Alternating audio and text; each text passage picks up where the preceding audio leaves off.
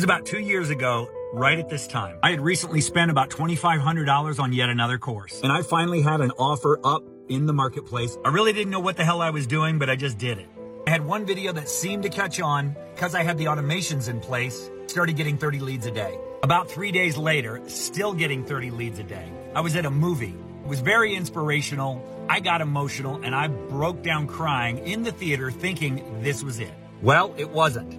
I understand now that the reason it didn't work is my offer wasn't clear, and I didn't let people know who it was for and who it was not for. But the moment that I got totally focused about what I was offering, what problem it was solving, and who it was solving it for, everything shifted in about 60 days. The point is, if you try to figure it out on your own, the journey's going to be longer. Find someone you can trust who will be there to help you, and just keep going. Shortcast Club.